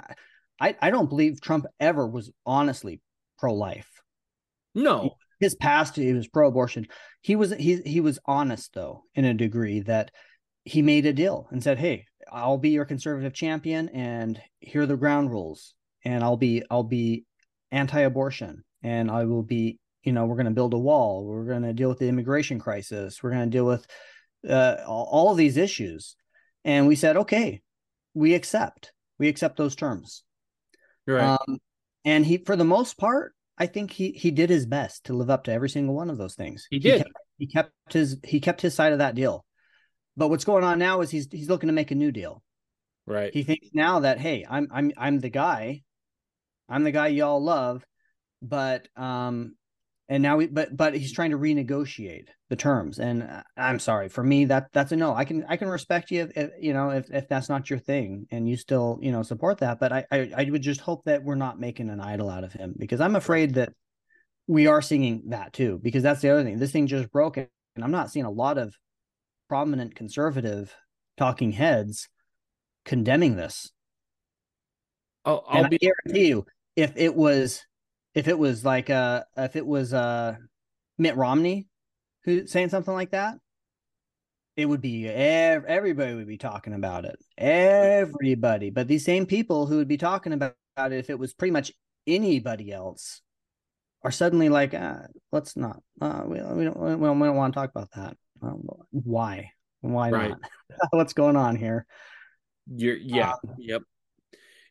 I remember I remember I had real concerns at the uh RNC, the the the convention when he was running the first time Yeah. and and he said I will be your voice. And at that point I got a little nervous. I was like, well, we have other ways of getting our voice out there. And if you're going to be my voice, we don't see eye to eye on a lot of things, right? How Yeah. are you going to be a voice for everybody? That doesn't work. Yeah. No, I hear you. I was very, very skeptical the the the first term. You know, second time I was I felt very comfortable voting for him though. And I did I did know, too. I did too. He proved me wrong his first term. I'll be fair. He did a lot of stuff that didn't make sense politically that seemed to be almost a principled stand, right? I, I can think Yeah. back to moving the embassy to Jerusalem. That was that was a and big he repented of and I'd say he repented of his mistakes too. You know, at, at one point he was kind of going uh, on a on a on a on an anti-gun angle Yep. over something and he sat down with some people and they kind of explained the second amendment to him and and what conservatives think of the second amendment and he and he came back and said okay never mind Yeah. Yeah. No, Yeah. he he he did at and least that's very very honorable very honorable in that regards. Yep. but we know for the fact that within his personal life there's issues and i don't think that disqualifies him from being president. Just like you were saying you could never run. Well here's the thing. It matters is where you're at now not where you used to be. Right. and that holds true if you've got a checkered past i believe. I believe that we are required to forgive all men. But that also holds true if you've got a, a, a fabulous past if you've got a shining reputation. Doesn't matter how great you were then what matters is where are you at today? Right. and that's what we should judge not not hold on to this idolatry of of the good done before because that that that does become an idol. So here among the nephites there's this huge cumulative event happening as the people are recognizing that their institutions are kind of cheating. They're not being honest. They're not being upfront. First first the church falls apart. And now this crap's going on in their government and it's been exposed and i mean i i would say in a way that is very similar to maybe the election fraud where it was just done out in the open it's so in your face it doesn't take a Right. lot of effort to look into that to see all kinds of undeniable red flags things that cannot be explained that have no reasonable explanation other than rampant fraud right. And Right. it was done right in front of our faces and and whether you believe that Biden had enough votes to win or not is inconsequential. The Yeah. fact that there was fraud taking place is i mean enough is enough to say maybe we need to take a second look at how we're doing this, right? Yeah. When you break the rules, that's the thing. Just even breaking the rules. We're gonna we're gonna stop counting votes, kick out the the watchdogs, and then start again in the middle of the night. That's what what other reason would you have to do that? That's that's suspicious, and that's that destroys our faith in our institutions. Yep, absolutely. And that is what happened in the Nephites. I think their faith was tested. And with the church gone, you got to realize their governmental institution is a lot to a large degree all that they've got left. They right. they're putting their faith in that government. That's what's holding things together. That's what's keeping things sane. And all of a sudden they just said, "Oh my gosh, our government is against us." Right. We just saw horrible crimes committed and basically they get away with it. Right. Now, in seven, it clarifies, you know, and behold, I will show unto you that they did not establish a king over the land. But in the same year, yea, the thirtieth year, they did destroy upon the judgment seat, yea, did murder the chief judge of the land. And the people were divided one against another, and they did separate one from another into tribes, every man according to his family and his kindred and friends, and thus they did destroy the government of the land. And every tribe did appoint a chief or a leader over them, and thus they became tribes and leaders of tribes. Now behold, there was no man among them save he had much family and many kindreds and friends. Therefore their tribes became exceedingly great. We're seeing society fracture. Oh, absolutely. It's it, it's coming apart at the seams. The church isn't where it needs to be for them. Their government has just completely fallen apart and and the people turn against each other and they Yeah. find they find basically these little tribes uh, you know you could also say cults Yep. and you know you might ask yourself so which of these which of these cults was the the true cult. Right. which of these tribes which of these tribes was the right tribe? Well it says that you know these and the regulation of the government were destroyed because of the secret combination and the friends of those who murdered the prophets and they did cause a great contention in the land insomuch that the more righteous part of the people had nearly all become wicked. Yea they were but few righteous men among them. And it's interesting it talks about a dog returning to his vomit Mhm. which reminds me of Isaiah saying, you know, there's vomit upon all the tables. right. It- This this is a situation where when you're in that place, who do you trust? Who do you trust? Well, what these people did is they trusted themselves. They found strong men to be their lead. They found idols. right. They found idols, set those idols up, and said, "We'll follow you. You're our guy." And you know, I, I look at that today, and I can I can see this. You Yep. know, we've got the LGBTQ tribe, we've got the Ultra MAGA tribe, we've got to a certain degree we- there's the there's the Tim Ballard, the Operation Underground Railroad tribe, and Right. just because some of these tribes, I mean, I imagine some of these tribes probably tried to do a decent job of of being just and equitable and all that, right? I mean, I mean, there was a secret combination tribe too, actually, interestingly enough. right. Um, but what the people what the people didn't do is they didn't repent and turn to Christ. No. They fragmented into tribes and split apart, and that's why I'm concerned that you know I, I think that what we're seeing right now is only going to get worse. No. It's only I- going to get worse. And the more the light gets shined on these things, as more as more of this gets exposed, um, we're, we're going to see more and more fragmentation and a greater desperation for people to find something to hold on to, find Yeah. some idol somewhere, somehow. I don't care if it's a, it might not be a golden calf. It might be a, it might be a, um, what are those? Those circus cookies Right. it might be an animal cracker, but heck, at least it's it's kind of golden color and Right. Right. in my pocket. I mean, You know, the extent. Yeah, go ahead. sorry. I was gonna say I uh I remember probably three, four months ago in in my in my prayers. I remember asking the Lord. I, I should say it was a little longer than that. It's been about a year ago. It's when I lost my job because of the podcast. And I had to ask the question, what where do I go? What do I do? Lead me to a good spot, Father. And I got an answer back I wasn't expecting, which is everything man has built without me will surely crumble. It'll surely come apart at the seams. And I think we're just entering that time now, Justin, where, and we're starting to see it. Everything we thought was solid is now coming undone. And those Yeah. structures of men are going to start coming down. And all the perceived security we thought we had in those structures of men will continue to come apart. Yeah, And the, I think the only solution is fix your bearings on Christ and be rooted in truth and principle. And not just any truth, his truth. yeah. I'm very I'm I'm very concerned about this because I, I the the tendency and what pretty much happened among the Nephites is they were black pilled. Mm-hmm. when all this went down in the end they were black pilled they they they became nihilistic. And i don't want to see that happen.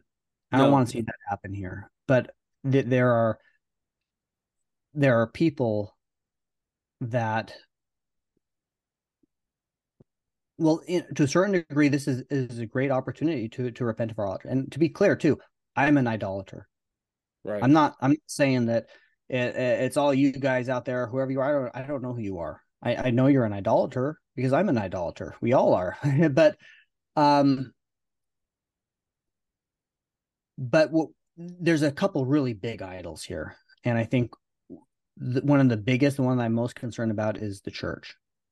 I think that this stuff going on with Tim Ballard is shining some light there, and it's gonna it it's it's burden i remember being there it's burdensome to hold on Mhm. to that and have to just okay well i don't understand what's going on here maybe this doesn't seem right but uh and you're holding on because that's because that's where you where you put your faith and you don't know if there's anything else it's it's kind of scary to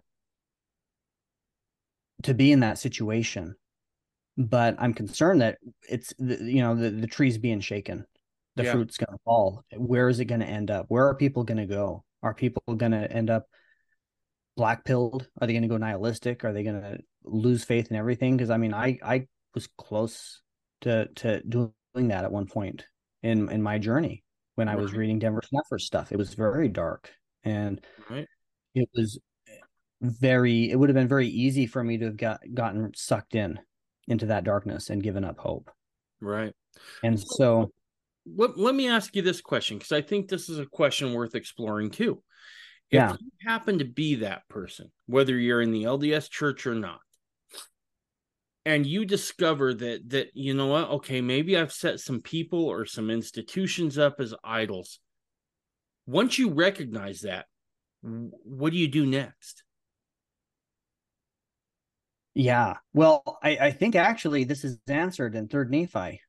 Okay. in this story as this continues here.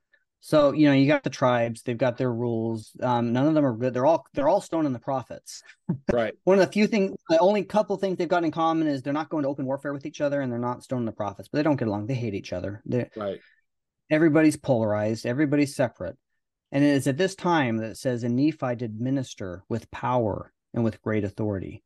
And it came to pass that they were angry with him, even because he had greater power than they, for it were not possible that they could disbelieve his words.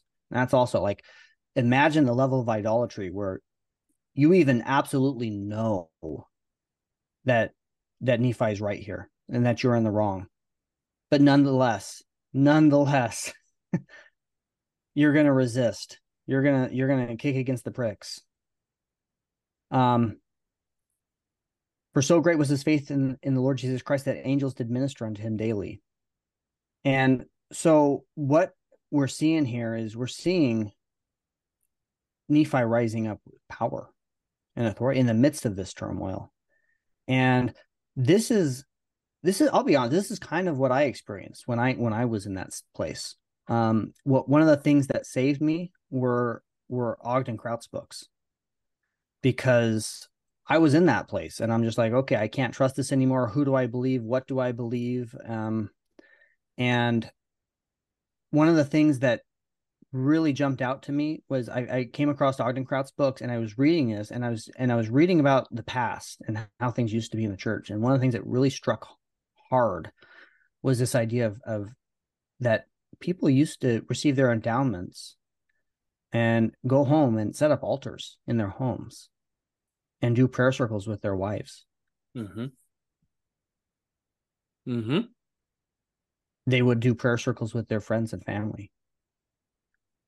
Those who those who had received their endowments. They left the temple empowered, endowed Yes. with power from on. endowed with power from on high. And so that's exactly what I felt happened to me. In in a way it was it was terrifying and it was scary, but also it became liberating because I realized, wait a minute, you know what? I I believe the Book of Mormon. I have a testimony of it, and I believe in the restoration. I believe in the priesthood that was restored. And that priesthood, that priesthood that I've received entitles me to I can I can hold sacrament. I can hold sacrament for my family whenever I want. It doesn't even have to be Sunday.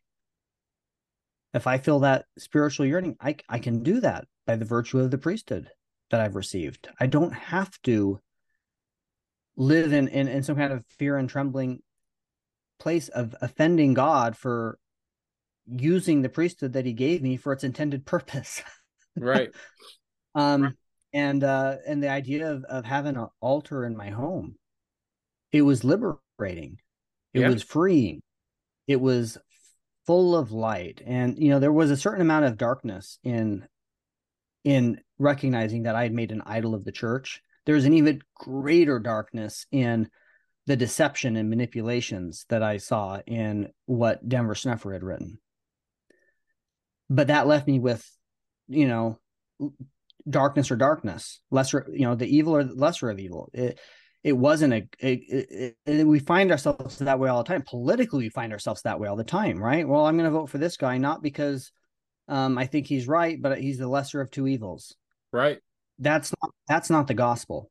The gospel is liberating and gives us opportunities to choose the right and to do the thing so finding that freedom to kind of rise up and here's the here's the thing with idolatry that also we don't always realize you got to ask yourself why why do we have such a tendency to to make idols out of things? What's our motivation for creating an idol? Well i think i think we might have briefly touched upon it earlier but i think one of those reasons is delegation of authority. Right. You know if i'm if if trump's my guy and i'm voting for trump then hey that's like five that's like a you know maybe uh not five minutes. It's maybe five minutes to cast a vote, but you know, driving there, that's about an hour out of my out of my day every every four years. I mean, hey, that's not that's not a, that's not much of a price to pay to save the country, you know? Right. Right. You know, 30 minutes, an hour, every once every four years, and and hey, I've done my duty. Yeah. Yeah. No. When we create idols, we give our power. Yep. That idol and we give our responsibility to that idol. Um, but there's power there as well, right? right. Yep. And when we take that back, well, now we've got that responsibility again. Well, it was always there, right? As far as the Lord's concerned, we, we were never really off the hook. It was never really okay to just, you know, wash our hands of of that, of our responsibilities. But when we take back that responsibility, we get the power back too. Yeah. And that's the amazing thing. Yeah. I would say this if if you find yourself like, oh crap, maybe I did make some idols out of some people or institutions I shouldn't have. Well, you, you've done the hard part. You've recognized that in yourself. Yeah. And that that really is the hardest part, right? So if you're there, if you're at that point and you're like, okay, I, I've done this, fix your eyes on the Savior right? I keep going back to that. I keep feeling drawn back to that. Fix your eyes on the Savior. He is your exemplar. Next, you open those scriptures, get rooted in it, especially the Book of Mormon, because I think the Book of Mormon was written for like this week. Um, so you're gonna want to you're gonna want to get into that, and then root yourself also. Get I shouldn't say root familiarize yourself with the Doctrine and Covenants because that'll tell you how the church is supposed to operate.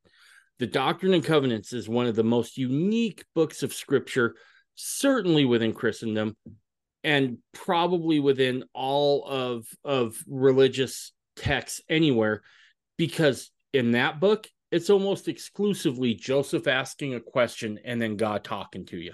So if you want to know what's right or wrong within church government and church affairs, read the Doctrine and Covenants. It's got everything in there. It's it's the original handbook for church administration. Read that. That will get you grounded there. Ground yourself in in those things.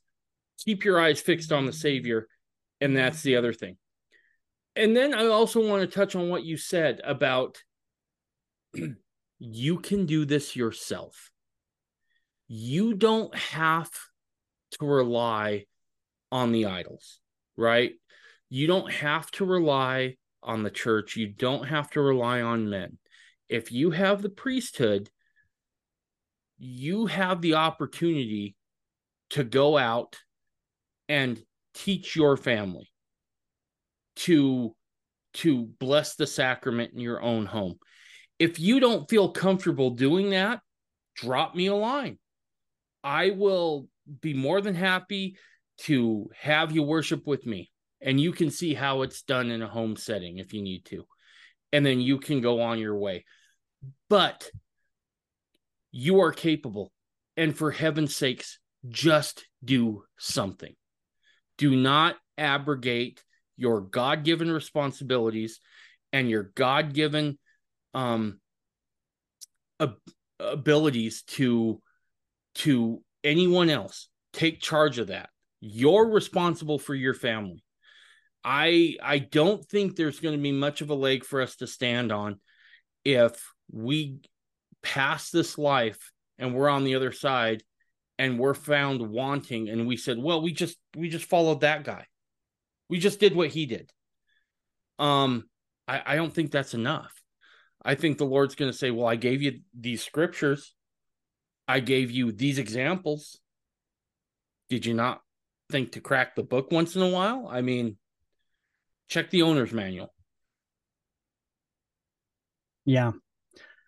Along with that, you know, it's we're we're facing troubled times. I think everybody knows it, and it's the idol gives a false sense of security, right?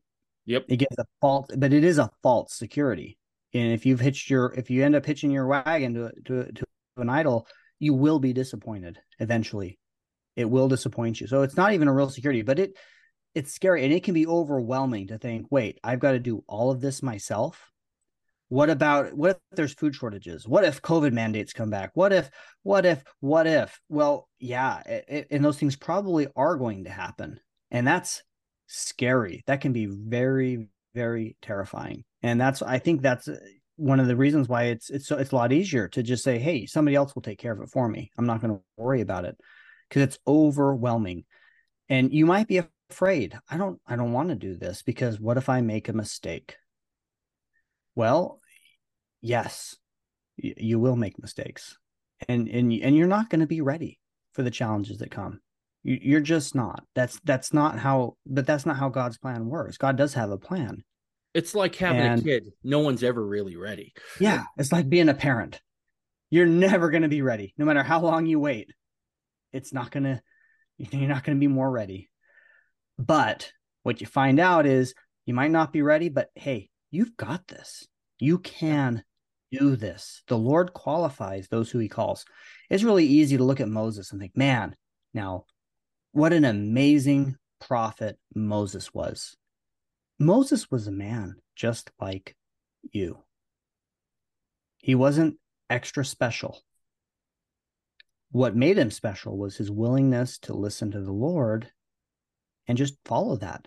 That's what made him special. He was special because he was weak, not because he was powerful, not because he had it all figured out, not because he had seven years food storage, 10 million guns, and uh, and and a fallout shelter in his backyard. That's not how he did it. He was unprepared. He was weak. He was wandering the desert. He was exiled. He was cast out. He had a stutter. And that's exactly why the Lord called him. And I'm willing to bet everybody who's listening to this, if you really listen, the Lord's calling you. Yep. The Lord is calling you. He's asking you to stand up. There's something you can do. Like Dave said, something, anything. And maybe you're not so sure. That's okay. You don't have to be. Nope. Maybe, maybe you'll, maybe you hear wrong and it's not, and, it, and it's not right. It doesn't work out. That's okay too. That's Yeah. okay. You're not going to offend God by trying to do what you believe he wants him to do. If you keep your heart sincere, you keep your eye single to his glory. I'm not saying you're not going to screw up. I'm not going to say you're not going to make mistakes. I'm not going to say it's not scary, but it's okay. Yeah. And the Lord makes it right. He makes up for our differences. and and just the very act of trying just the very act of doing something usually the lord starts opening doors for you right Yeah. you and i were talking about that on the phone today when when i decided i was going to do something when i was done pissing and moaning to god about i didn't want to do x y and z and i just did it all of a sudden there were people that came out of the woodwork to help me out there were opportunities that presented themselves but that didn't happen until I did something. Let's go back to Moses because I think that's a great example again. He's cast out of Egypt. He wanders around.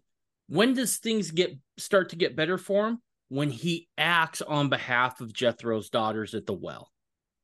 Hmm. He acts that one time. And then what happens? All of a sudden, he, you know, becomes married to Zipporah. Then he receives the priesthood from his from his father-in-law in Jethro. Then he becomes a herdsman. And then God's talking to him. Now he's And- ready.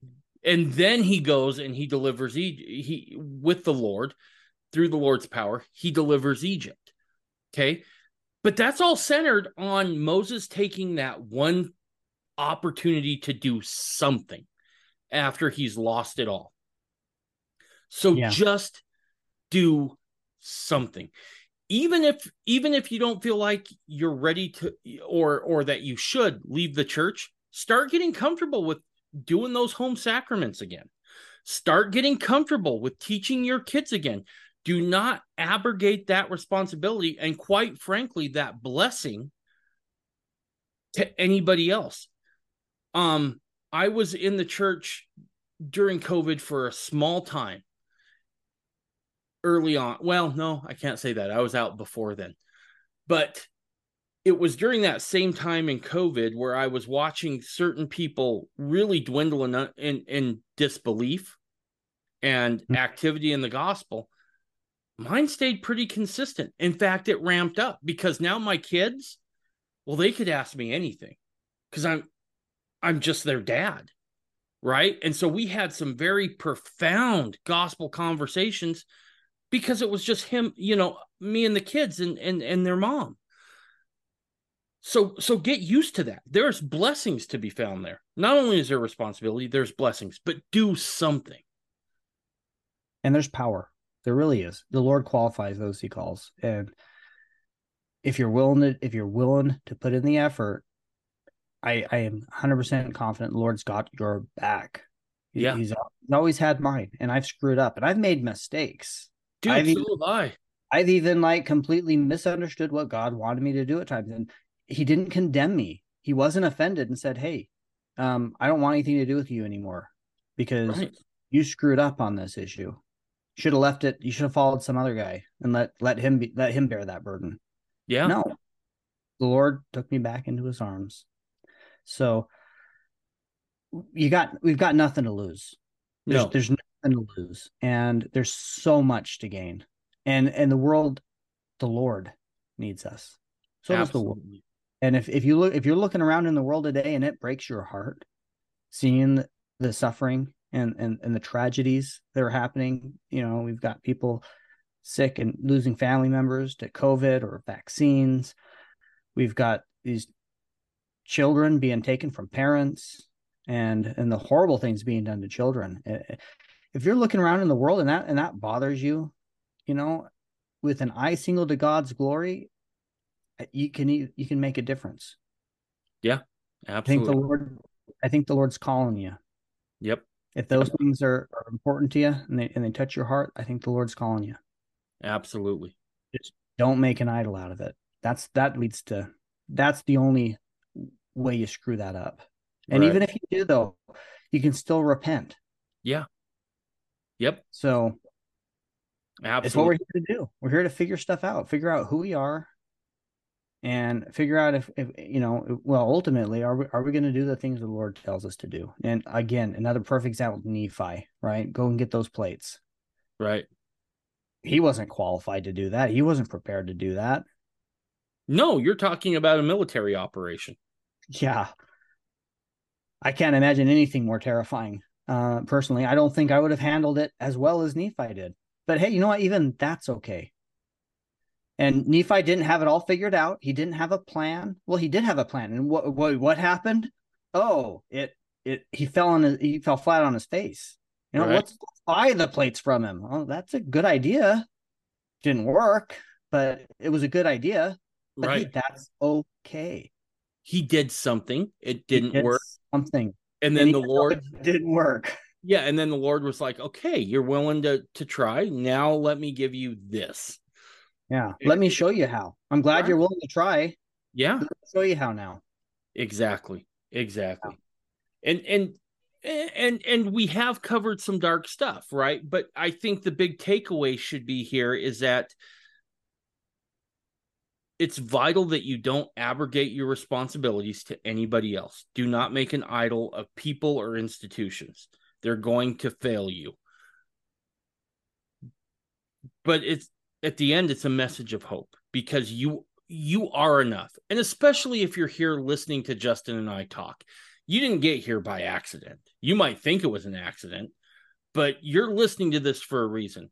And i'm guessing it's because you got some work that you got to do.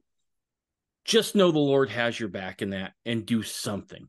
And from there i promise i can bear testimony that the doors will start opening and the plans will start coming and you're going to make some mistakes along the way. Keep some humor about it. Be humble, and the Lord will see you through on it. Absolutely. Amen. All right. Justin, as always, dude, It's a good one. Absolutely. All right. Here. Awesome. I enjoy having you. All right, Justin, we'll talk to you later. I love you, big guy. All right. Take care. Bye, everybody.